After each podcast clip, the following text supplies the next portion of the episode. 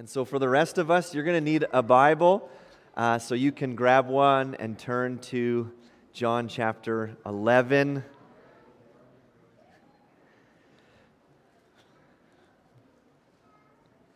Um, one of my favorite movies from the last, I don't even remember when it came out, from the last 15 years, um, is The Dark Knight. And so I grew up loving Batman. And so when that movie came out, um, loved it, still love it.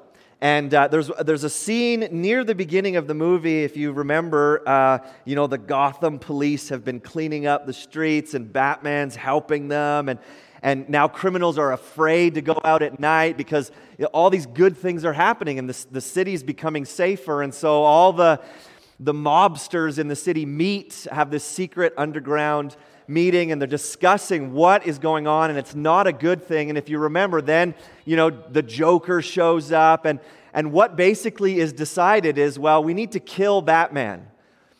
That would solve all of our problems, right? As criminals, this guy who is who is disrupting everything that we've built in this city, he's got to die. That's our text this morning. Now, it's not Batman, but what we're going to see in our text is almost the same thing. The religious leaders meet and they go, This guy Jesus, we have to kill him. Um, if you remember last week, John 11, we looked at the first 44 verses, and it was this unbelievable miracle that Jesus does um, to show his love for this family, uh, uh, Mary, Martha, and Lazarus, uh, to show his power and his perfect timing. And a man that had been dead for four days, rotting in a tomb, uh, Jesus calls Lazarus outside, and this dead man is raised to life.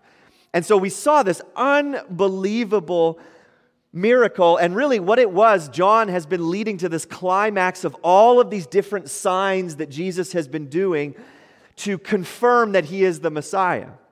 And so, this is the last and final sign, and it's this amazing miracle. But also, what this sign does is, like I said, it kind of pushes the narrative into the last week of Jesus' life. And what we're going to see in our text today is the outcome of this miracle is, right, the mobsters meet the religious leaders and they go, We have to kill Jesus.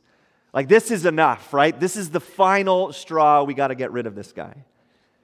So, if you have a Bible, John 11, uh, I'm going to start reading in verse 45. This is right after um, Jesus has raised Lazarus from the dead. Many of the Jews, therefore, who had come with Mary and had seen what he did believed in him.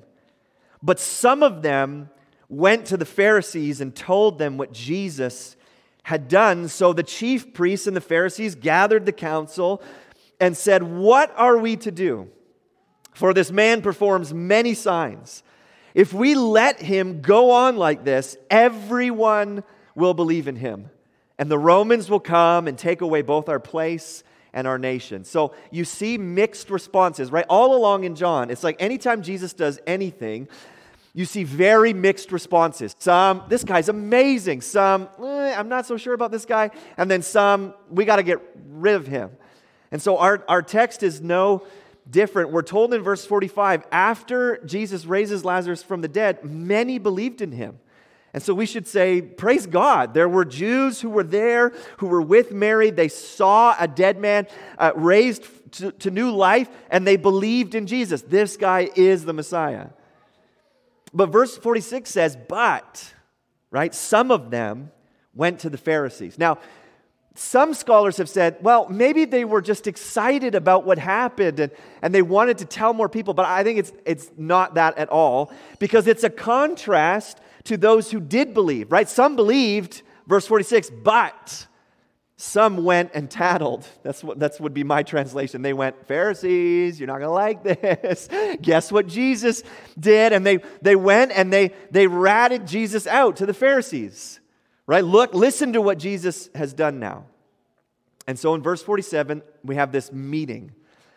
Right? The chief priests, the Pharisees, they gathered the council, right? It's just it, the mobsters meet underground, okay, and they're scheming. What is going what is going on? Now, when John says council, what he's referring to is the Sanhedrin.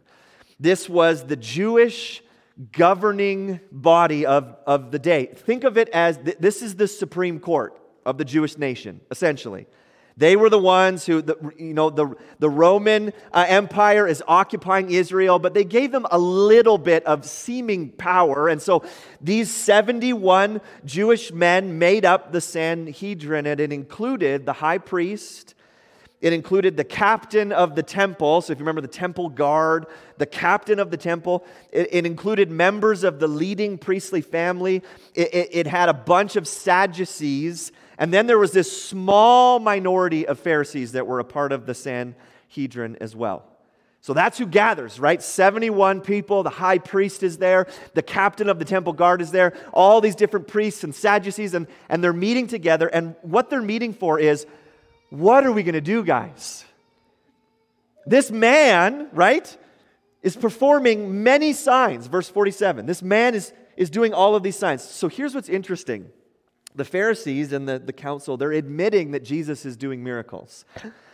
They're no longer denying it. They're no longer saying, no, he's not actually doing what he says he's doing. They're going, look, this guy Jesus is doing all of these miracles. So they're admitting it. They can't deny the miracles, right? Lazarus is confirmed dead for four days, and then he's walking around. So they can't go, ah, that's not really a miracle. They're going, okay, he's doing all of these miracles. What are we going to do? So notice that in the face of all of these miracles, they're still choosing to not believe because they don't want to believe. Because I believe that they prefer their sinful lifestyle. And so this is their, their response, verse 48 if we let him go on like this, everyone's going to believe in him, and the Romans are going to come and take away our place and our nation. So essentially, I'm, I'm picturing a panic attack. They're freaking out. Okay, if we just let Jesus keep going along like this, uh, uh, meaning they've tried. Think about all the ways they've tried. They've tried official disapproval. They've said, no, Jesus is not uh, uh, good. They've tried to dissuade people. They've tried excommunication. Remember the blind man? Well, we're going to excommunicate the guy that, that confesses Jesus is Lord. He's now kicked out. They've tried that. They've tried counter teaching. And in the other gospels, we see that members have come and tried to trip Jesus up and confuse him and a- ask unanswerable questions. I mean, they've tried all of these things. Nothing is, is shutting Jesus up. He just keeps going, right? So they're, go- they're saying if we just let Jesus keep going like this, everyone's going to believe in him. And the worry is Rome is going to hear about it and they're going to come and, and put a, a, an end to it. They're going to squash this. So their worry is Jesus is going to lead some kind of insurrection because it's happened in the past people who have kind of gathered a following and they've tried to overthrow the occupying force. So they think Rome's going to hear of this Jesus guy, that he's leading an, an insurrection, and then Rome is going to take away our place, which means their temple, and our nation, meaning so, this kind of semi autonomous state that the Romans had given them. I mean, they didn't really have any authority or or power. It was kind of an illusion, but Rome had given them somewhat autonom- autonomy. And so they're worried okay, Rome's going to come and destroy our temple, and they're going to take away whatever power we think we have. So notice the, de- the deliberation in the council among these religious leaders, it's not anymore about Jesus breaking Sabbath, if you remember earlier.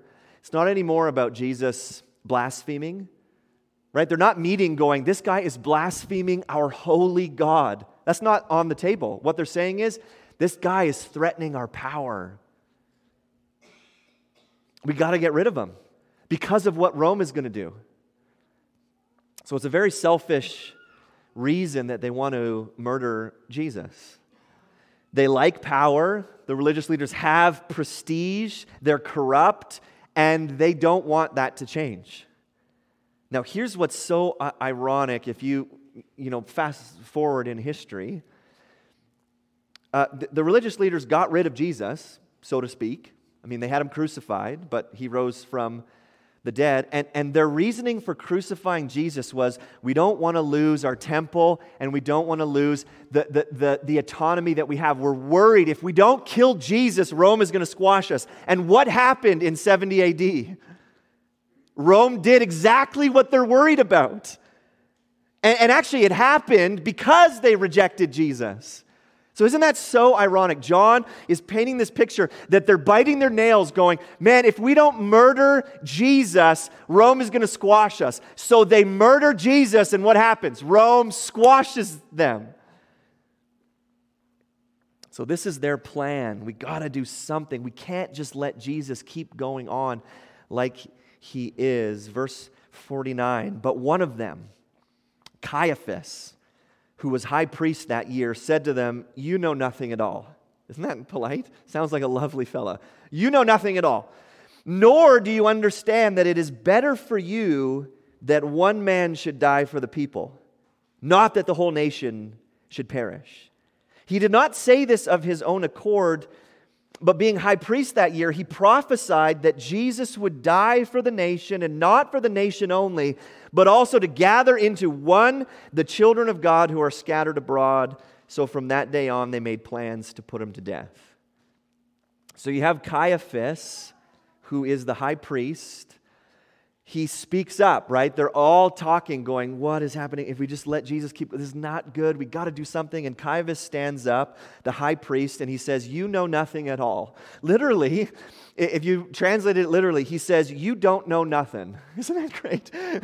he would, Caiaphas would fit in up here, right? You don't know nothing. I guess we're not, anyways. Um, I was going to say, That's not, that's like Alabama. Um, literally, you guys don't know anything. Now, it's interesting because the Sadducees, historically, they were known to be very rude. Uh, even Josephus, who was a historian, he wrote that the, the, Sadducees and the Sanhedrin, the council, they had a very bad reputation of being very rude to one another and to people. And so here you have Caiaphas, they're all discussing, and he stands up and he goes, You guys don't know anything, right? It's better, verse 50, that one man die for the people than the whole nation. And so you go, well, that's interesting. In verse 51, we're, we're given a little bit of insight. It says that he didn't say that of his own accord, but he prophesied that Jesus would die for the nation and gather the children scattered abroad. So there's two things that are happening at the same time here. Caiaphas, first, first what's happening is what Caiaphas actually said, right? What he says is, hey, it's better that one man should die for the people than the whole nation perish. He, Caiaphas is not talking in a Christian sense. We have, to, we have to understand that. We would look at that. If you, if you don't do some digging, you would go, oh, maybe Caiaphas kind of believed and Jesus had to die for our sins. That's not what Caiaphas means. He's not, he's not talking from a Christian sense. Yes, Jesus has to die for our sins. He's just saying this is a political statement. Let's use Jesus as a scapegoat to spare us and spare the nation from Rome. What he means is the answer to our problem, boys, is that Jesus has to die. He must be sacrificed if Israel wants to continue in Rome's favor. Like, it's a pity if one guy has to die unjustly, but if it's a choice between Jesus' death and the nation's destruction, then one guy should die right? If, if you know this, the, the phrase, the ends justify the means, this is essentially what Caiaphas is saying, right? Sure, okay, yeah, killing someone's not great, but look at the means, like, the, or, or sorry, rather, look at the end, right? If we're sparing the nation from being destroyed by Rome, the ends justify the means. Right, so uh, uh you've, you've done this before. Maybe you've done these kind of thought uh, experiments or you've had conversations. Like, is it, is it okay to steal bread if I was starving and I had to feed my family? Right? And, and lots of people say, well, the ends justify the means. You got to take care of your family. So, in that case, yeah, I guess stealing's wrong, but you got to feed your family, right? So, the ends justify the, the means. Um, recently, I watched a, a 10 part series on Netflix uh, called World, World War II in Color. I don't know if you've seen this. Fascinating. 10 part series of all of this archival footage that they now colorized and then kind of gave comments about it. But they, there was a whole episode about the dropping of the atomic bomb on Japan. and um, you know Hiroshima and Nagasaki, and they, they dropped these two atomic bombs. And when you when you you hear some of the the rationale behind what they did. I'm not saying that it was right or wrong, but the rationale was okay, the ends justify the means. Yes, it's going to be absolutely devastating to drop a, an, an atom bomb on a city, but if it means the war will end, then we need to do it. Right? That's what Caiaphas is saying. Caiaphas is saying, okay, sure, killing a guy might be wrong, but to spare the whole nation from Rome, we should kill this guy. The ends justify the means. That's what he's saying. So he's not giving an, an admission of faith, and we're even told that um, in verse 51, he didn't say this of his own accord. Meaning, Caiaphas is, he, he doesn't know how, how right he is. He, he's, he's, um, he's speaking more than he knows. He's not a prophet from God, but God was using him to speak the truth more than he was actually even uh, uh, aware of. Jesus would die for the nation. And we're told that Jesus also dies for all the children of God scattered abroad. So notice what there's two layers happening here. Caiaphas, in his seeming brilliance, is doing this political chess move. And yet, God, what he means is this is the Lamb of God taking away the sins of the world. Now, this brings up something that lies at the heart of what we believe as Christians. At the heart of the Christian faith is the idea of substitution. Jesus in your place. I mean, this is central. If there is no idea of substitution, there is no Christian faith. It's at the very heart of what we believe. Caiaphas prophesies unawares that Jesus would die for the nation. He would die for all the children of God scattered. Jesus was going to die instead of them. And so this brings up this idea of Jesus as a substitute. Now, it, brings up the doctrine of penal substitutionary atonement, right? There's your $10 theological word of the day. Penal substitutionary atonement. Now, when we say atonement, what we mean is the work that Jesus did in his life and his death to earn our salvation. That is the atonement, what he did for us. Now, penal substitutionary atonement. The word penal means Christ bore your penalty when he died. The idea that human beings, we owe a penalty because of our sin to God, and on the cross, Jesus bore that penalty. I mean, Roman, uh, Romans 5.12, therefore, just as sin came into the world through one man, and death through sin, and so death spread to all men because all sinned. And then in chapter 6, verse 23, for the wages of sin is death, but the free gift of God is eternal life in Christ Jesus our Lord. What is the wages of sin? What is the payment for sin? It's death. So we owed a, a, a, payment to God. We owed a penalty to God. And what is the payment? What is the penalty? Death.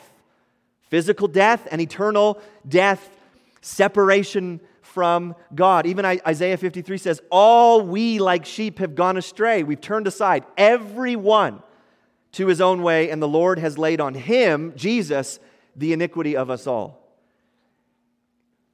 So the penalty of sin had to be paid, and Jesus paid our, our penalty. Now, the word substitutionary, right? Penal, substitutionary atonement. Substitutionary just means Jesus is our substitute. He died in our place, right? We owed a penalty. Jesus says, I'm going to pay that penalty for you. He then is our substitute. You deserved the death that Jesus died, and yet he was your substitute.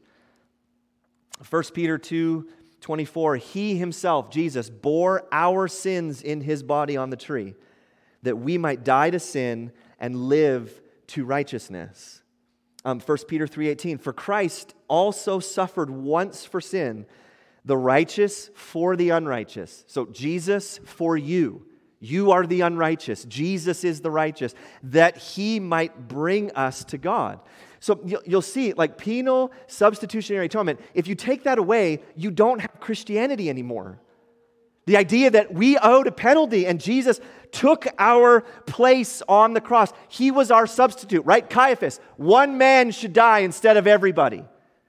That's, that's this doctrine.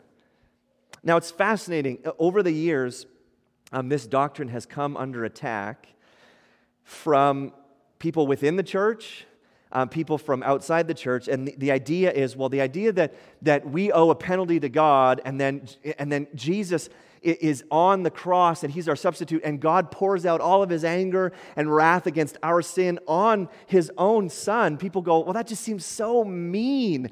That seems so cruel. And they go, Well, we don't like that anymore. We, we don't believe in penal substitutionary uh, atonement. So I'll give you a really clear example. You, so the song that we sing, um, On the cross, as Jesus died, the wrath of God was satisfied. Right? We know, we know those lyrics. That's, that's this doctrine. And, and, and over the years, there were Christians that met and said, ah, We don't like that. That's so mean. And they rewrote the song. I don't know if you're aware of this. On the cross, as Jesus died, the love of God was magnified. We don't want to talk about wrath. We don't want to talk about God being angry at sin or Jesus paying the penalty for us. No, no, no, no. The cross is just God showing his love for us. And there's a lot of like these kind of like progressive ideologies, this progressive Christianity, which is an oxymoron. That's not Christianity. I would rebrand it progressive idolatry. Um, but there's this kind of movement in Christianity where it's like, well, I don't like that part. So it's not true then. God sends people to hell? No. God poured his wrath out onto Jesus instead of us? No. I don't like that. God's not judgmental. God's not just. He's not angry. He's just all about love. That's not Christianity. Because here's the question How can you and I go from being God's enemy to being his friend, being his children? It can't just magically happen. The Bible says we owe a debt to God. So, how do we go from enemy to beloved son and daughter? How can God forgive me and still be holy? My penalty need to be, needed to be paid. I needed someone to take my place, and Jesus does this. So, in the midst of these religious leaders and the high priest scheming, I love that even unaware to them, they're, they're saying the gospel to one another. like Caiaphas is preaching the gospel, he doesn't even realize it. Yes, Jesus, this man should die for all the people. And it's like, hey, Caiaphas, do you realize what you're saying? Like, that's exactly the gospel. Jesus in our place. And so in verse 53, it says, From that day on, they made plans to put him to death. So we've seen already um, attempts on Jesus' life, but all previous attempts on his life have been very spontaneous reactions, right? They pick up stones to kill him, or, or they try and grab him and arrest him. So we've gone from spontaneous outbursts and reactions to now there's this definitive decision by the Sanhedrin, the Supreme Court in Israel, Jesus has to die. And we're told that from that day on, they began to make plans okay, how are we going to carry this out? Now, from verse 54 to the end of the chapter, we're just given some detail, and really what it is, is it's a setup for the next half of the book. And we're told that because, uh, I'll just read it, Jesus therefore no longer walked openly among the Jews, but went from there to the region near the wilderness to a town called Ephraim.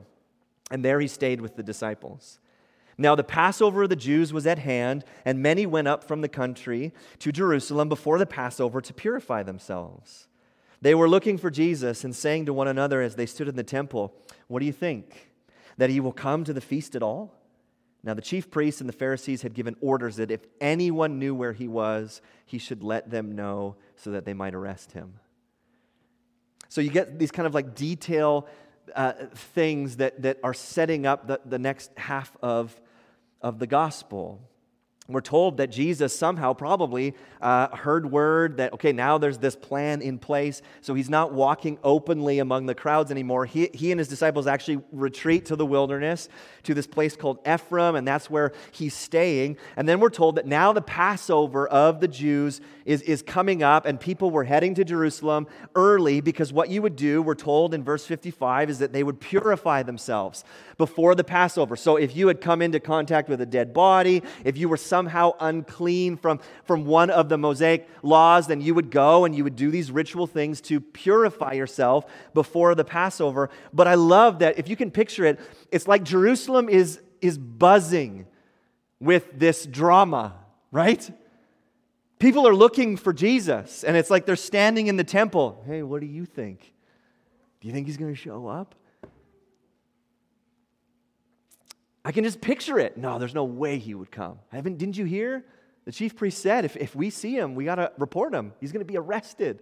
So there's all of this, this buzzing in, in, in Jerusalem, wondering what's going to happen? Is Jesus going to come? So this, this, this passage is fascinating. You have 71 religious leaders plotting the murder of Jesus. And we see underneath that God using that very thing to bring about redemption. Like, can you, ima- can you imagine? Right, we have a ministerial here in town. Can you imagine if, like, the pastors in this town gathered at our next ministerial Graham has to die. but can you, that's what, that's what it is. The people who are like, I, I, I am the one who is a connection between you and God, all of you normal people, we're the priests and the, the high priests and the Pharisees, and they're plotting to murder someone.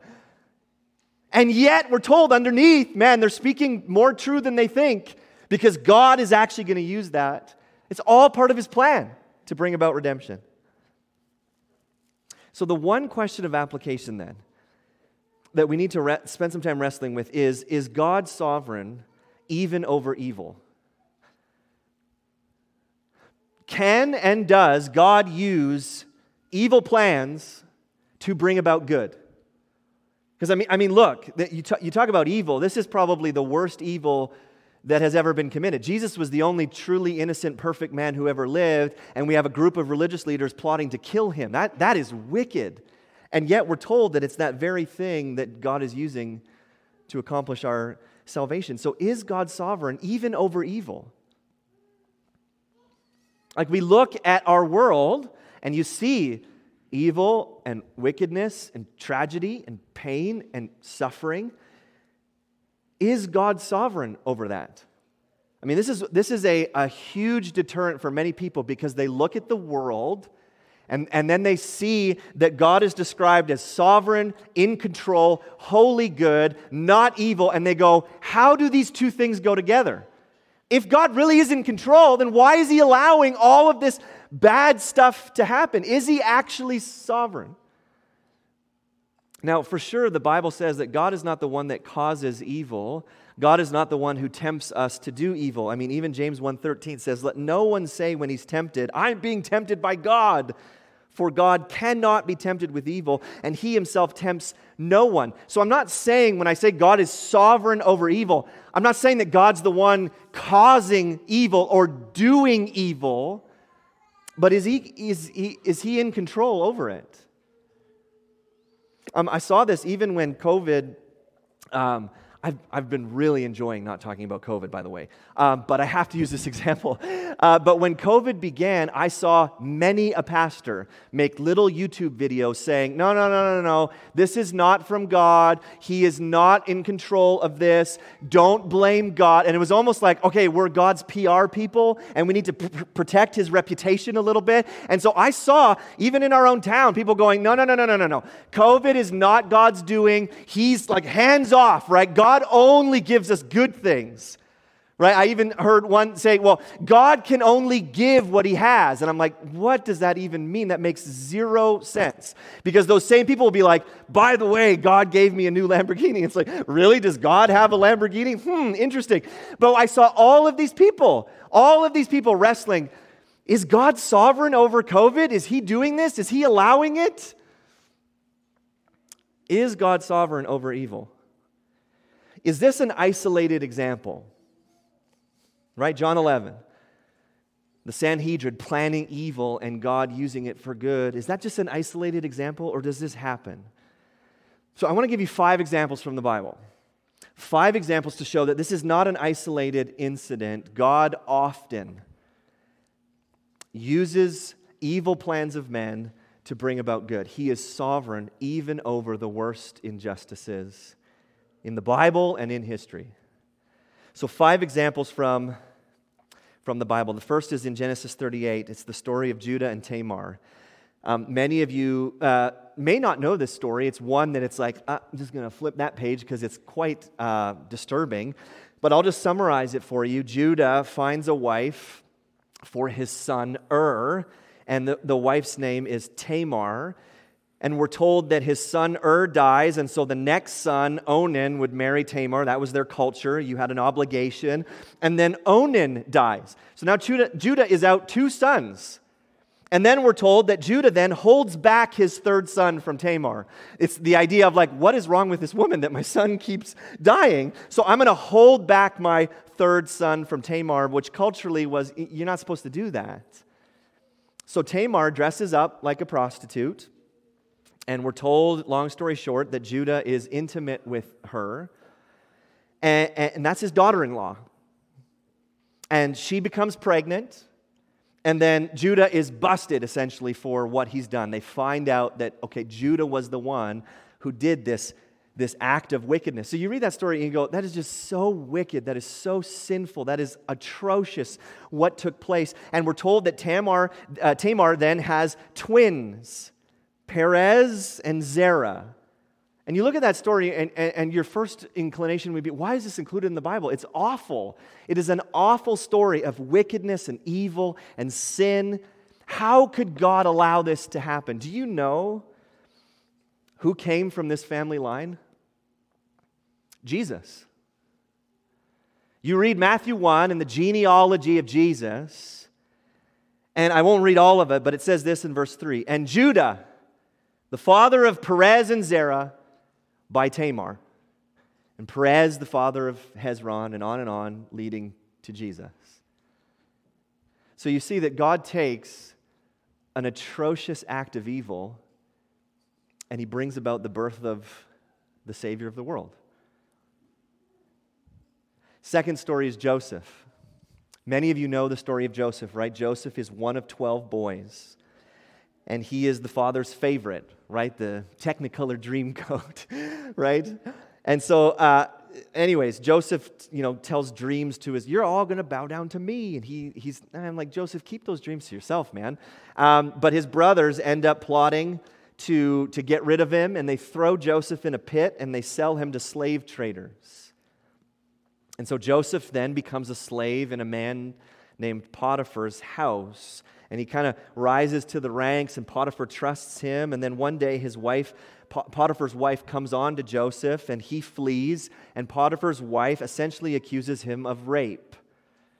And so he's sent to prison. And we're not told how long he's in prison for, but in prison, he kind of rises to the ranks again, and eventually he's released from pr- prison, and he's, you know, guy number two in the kingdom of Egypt. Uh, just Pharaoh is above him, and we're told that there's a famine in the land, and Joseph's brothers come to Egypt for help. And Joseph reveals all of this to them. So in Genesis 45, it says this So Joseph said to his brothers, Come near to me, please. And they came near. And he said, I am your brother Joseph, whom you sold into Egypt. And now do not be distressed or angry with yourselves because you sold me here for God sent me before you to preserve life. Is God sovereign over evil? And then in Genesis 50, many of you know this verse. Joseph says, As for you, you brothers, you meant evil against me, but God meant it for good, to bring it about that many people should be kept alive as they are today. God was sovereign over Joseph being sold, being a prisoner, being accused of rape, being a prisoner again, rising in the ranks. God is sovereign over all of that. He says, You meant it to be evil, but God was behind it, using it for good. Third example David and Bathsheba. Many of you know this story. King David um, sees a beautiful woman uh, bathing, and he's the king. So he calls, Bring her to me commits adultery. This is a married woman. She gets pregnant, and then David schemes and plots to get her husband killed. you know, we gotta, we gotta cover this up. And so Uriah, uh, Bathsheba's husband, is killed in battle on purpose. It's like, let's all advance, and then everyone retreat, and then Uriah will be the only one up there, and he'll obviously be killed. And we look at that and we go, that is just wickedness. A man who sleeps with another man's wife and then gets her husband killed? That's awful. How could God possibly redeem that? How could he be sovereign over that? Well, again, like this is Jesus' lineage. In Matthew 1 6, the same passage talking about here's the, the family tree of Jesus Jesse, the father of David the king, and David was the father of Solomon by the wife of Uriah. This is, you, you thought your family was messed up. Like Jesus uses all, or God uses all of these terrible, atrocious things that happen to bring about the Savior of the world. Fourthly, uh, think of the example of Judas. Judas is one of Jesus' hand picked 12 disciples. He was with Jesus for three years, traveling and seeing all of these miracles and witnessing all of these amazing things and hearing all of this amazing teaching from Jesus. But we're told that all along Judas was greedy and he was a thief. He was the, the one in charge, we'll, we'll read next week, the one in charge of the money for the, for the group, and he would steal from it. And so we read in Luke 22 then Satan entered into Judas called Iscariot, who was of the number of the twelve. He went away and conferred with the chief priests and the officers how he might betray him to them. And they were glad and agreed to give him money, so he consented and sought an opportunity to betray him in the absence of a crowd. I mean, that is just awful. It's wickedness. Like, if you can think of a, a close group of friends Right? Think of your own life for three years. And, and more so than our day and age, like think of uh, someone that you lived with, did ministry with, did life with for three years, and then they stab you in the back in the worst possible way. Literally sell you and, and find a way, okay, I'm going to scheme so I, that I can betray Jesus. I mean, that's awful. And yet we look at that, and God used it so that Jesus would be arrested and be crucified and accomplish our salvation. Is God sovereign over evil? Judas is evil and wickedness. Yes. And I mean, we touched on it, but the death of Jesus, even more so than just this passage, is the, probably the clearest example of God sovereignly in control of even evil and wickedness. I mean, we see it here that the, the Pharisees and the high priest, they're, they're plotting to murder Jesus, but it says that they, they spoke more than they knew. And, and then in Acts 2, Peter is preaching about what happened, and he says this Men of Israel, hear these words Jesus of Nazareth, a man attested to you by God with mighty works and wonders and signs that God did through him in your midst, as you yourselves know, this Jesus delivered up according to the definite plan and foreknowledge of God, you crucified and killed by the hands of lawless men. Do, do, you see both things happening? Peter says, It's you guys that plotted and murdered Jesus.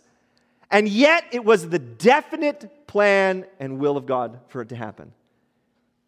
Even Acts 4 it says this For truly in this city there were gathered together against your holy servant Jesus, whom you anointed, both Herod and Pontius Pilate, along with the Gentiles and the peoples of Israel, to do whatever your hand, God's hand, and your plan had predestined to take place.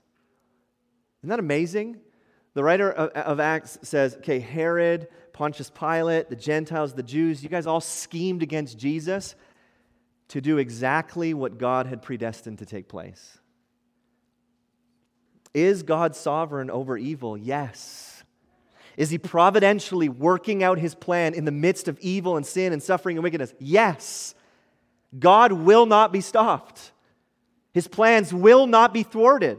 He uses even the most wicked, vile, sinful things to bring about his plan of redemption. He, like we talk about, God uses everything for our good and for his purposes.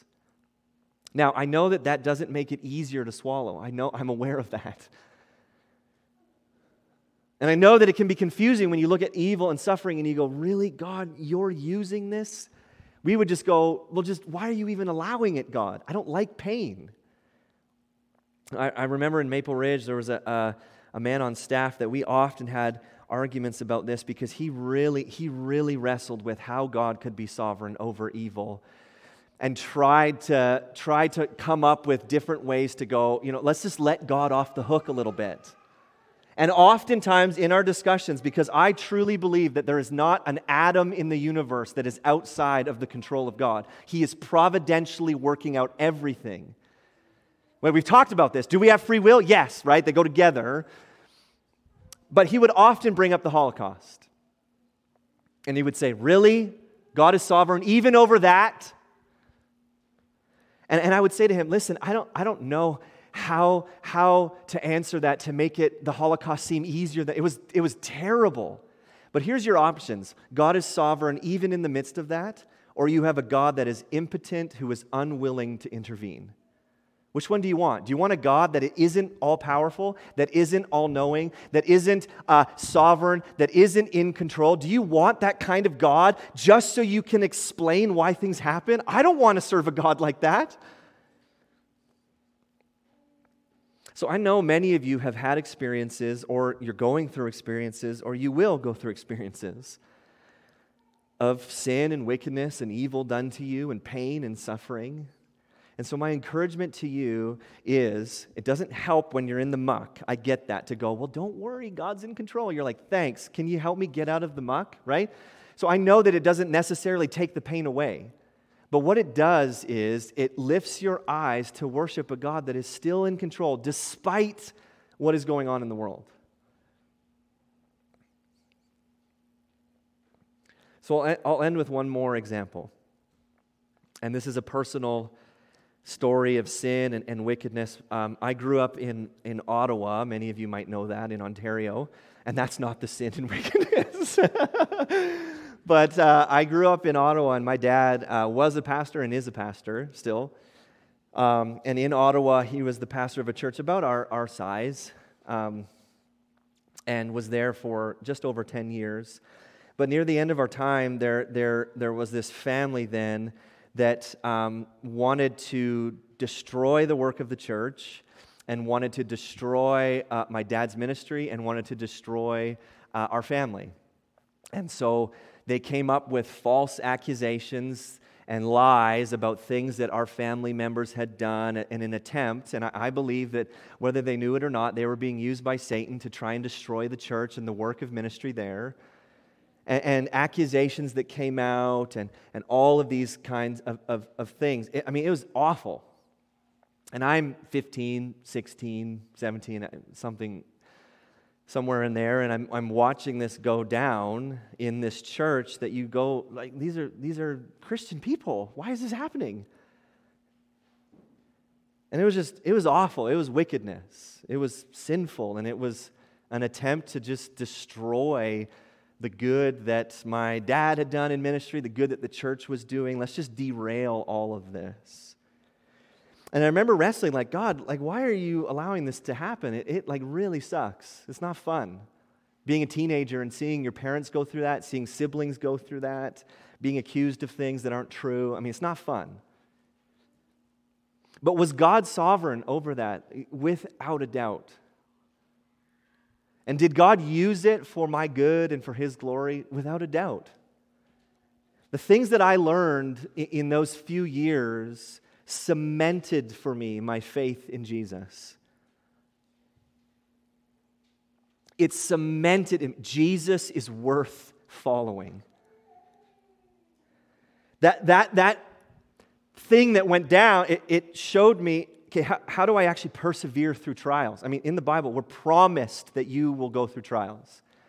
So I watched my parents persevere, slug it out. I watched my parents model Christ likeness. And, and, to make matters worse, the family that did all this was neighbors with us. And my dad told me many a night I wanted to go out and just flip the bird to them. and go, You're ruining my family. But he didn't. And so I said, I saw Christ likeness modeled for me. And it shaped my view of, of ministry in the church. Nothing will stop the church of Jesus. And so we go, was that sin and wickedness and evil? Absolutely. Was God sovereign over it? Yes. Praise the Lord that He was. And so for you, in your pain and in your suffering and when sin and evil is done to you, I'm not saying that, oh, just, just go along with it. But what else would you cling to? Would you go, God, I don't understand why this is happening, but I know that you are sovereign even over this. And that is my rock. That is what I'm going to hold on to.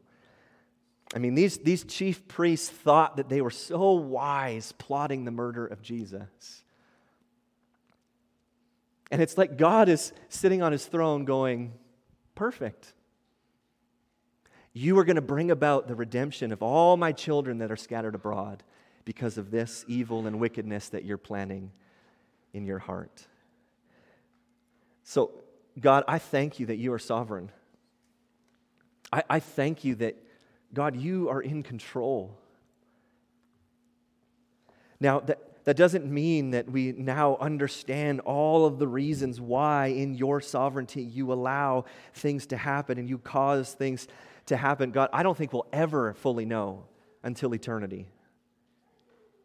But we can trust your character we can trust who you are, who you've revealed yourself to be in your word. We can, we can trust your intentions. God, we know that you are using everything, even sin and wickedness and evil, to bring about your amazing plan of redemption. God, I just pray that you would help us rest in that that we wouldn't feel the need to somehow change our doctrine to defend you. I mean, you're the God of the universe. You need no defending. And so help us to, to live in the tension of not fully knowing how this all plays out, but trusting that, God, nothing takes you by surprise. I mean, even the, the, the plotting of the murder of your son was under your control. You used wicked men plotting murder to bring about our salvation. And so, God, we just worship you. You are so high above us. We, we can't even fathom how great you are. And so I just pray for, for those in this room who have been hurt by sin and, and wickedness and evil and who are maybe going through that right now. That that truth that you are sovereign, even in the midst of that, would be their anchor.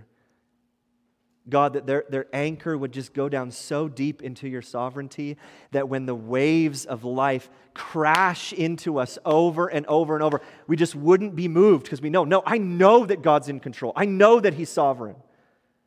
This stuff isn't going to topple me over. I'm going to I'm going to weather my way through this because I know who God is and He won't let me go.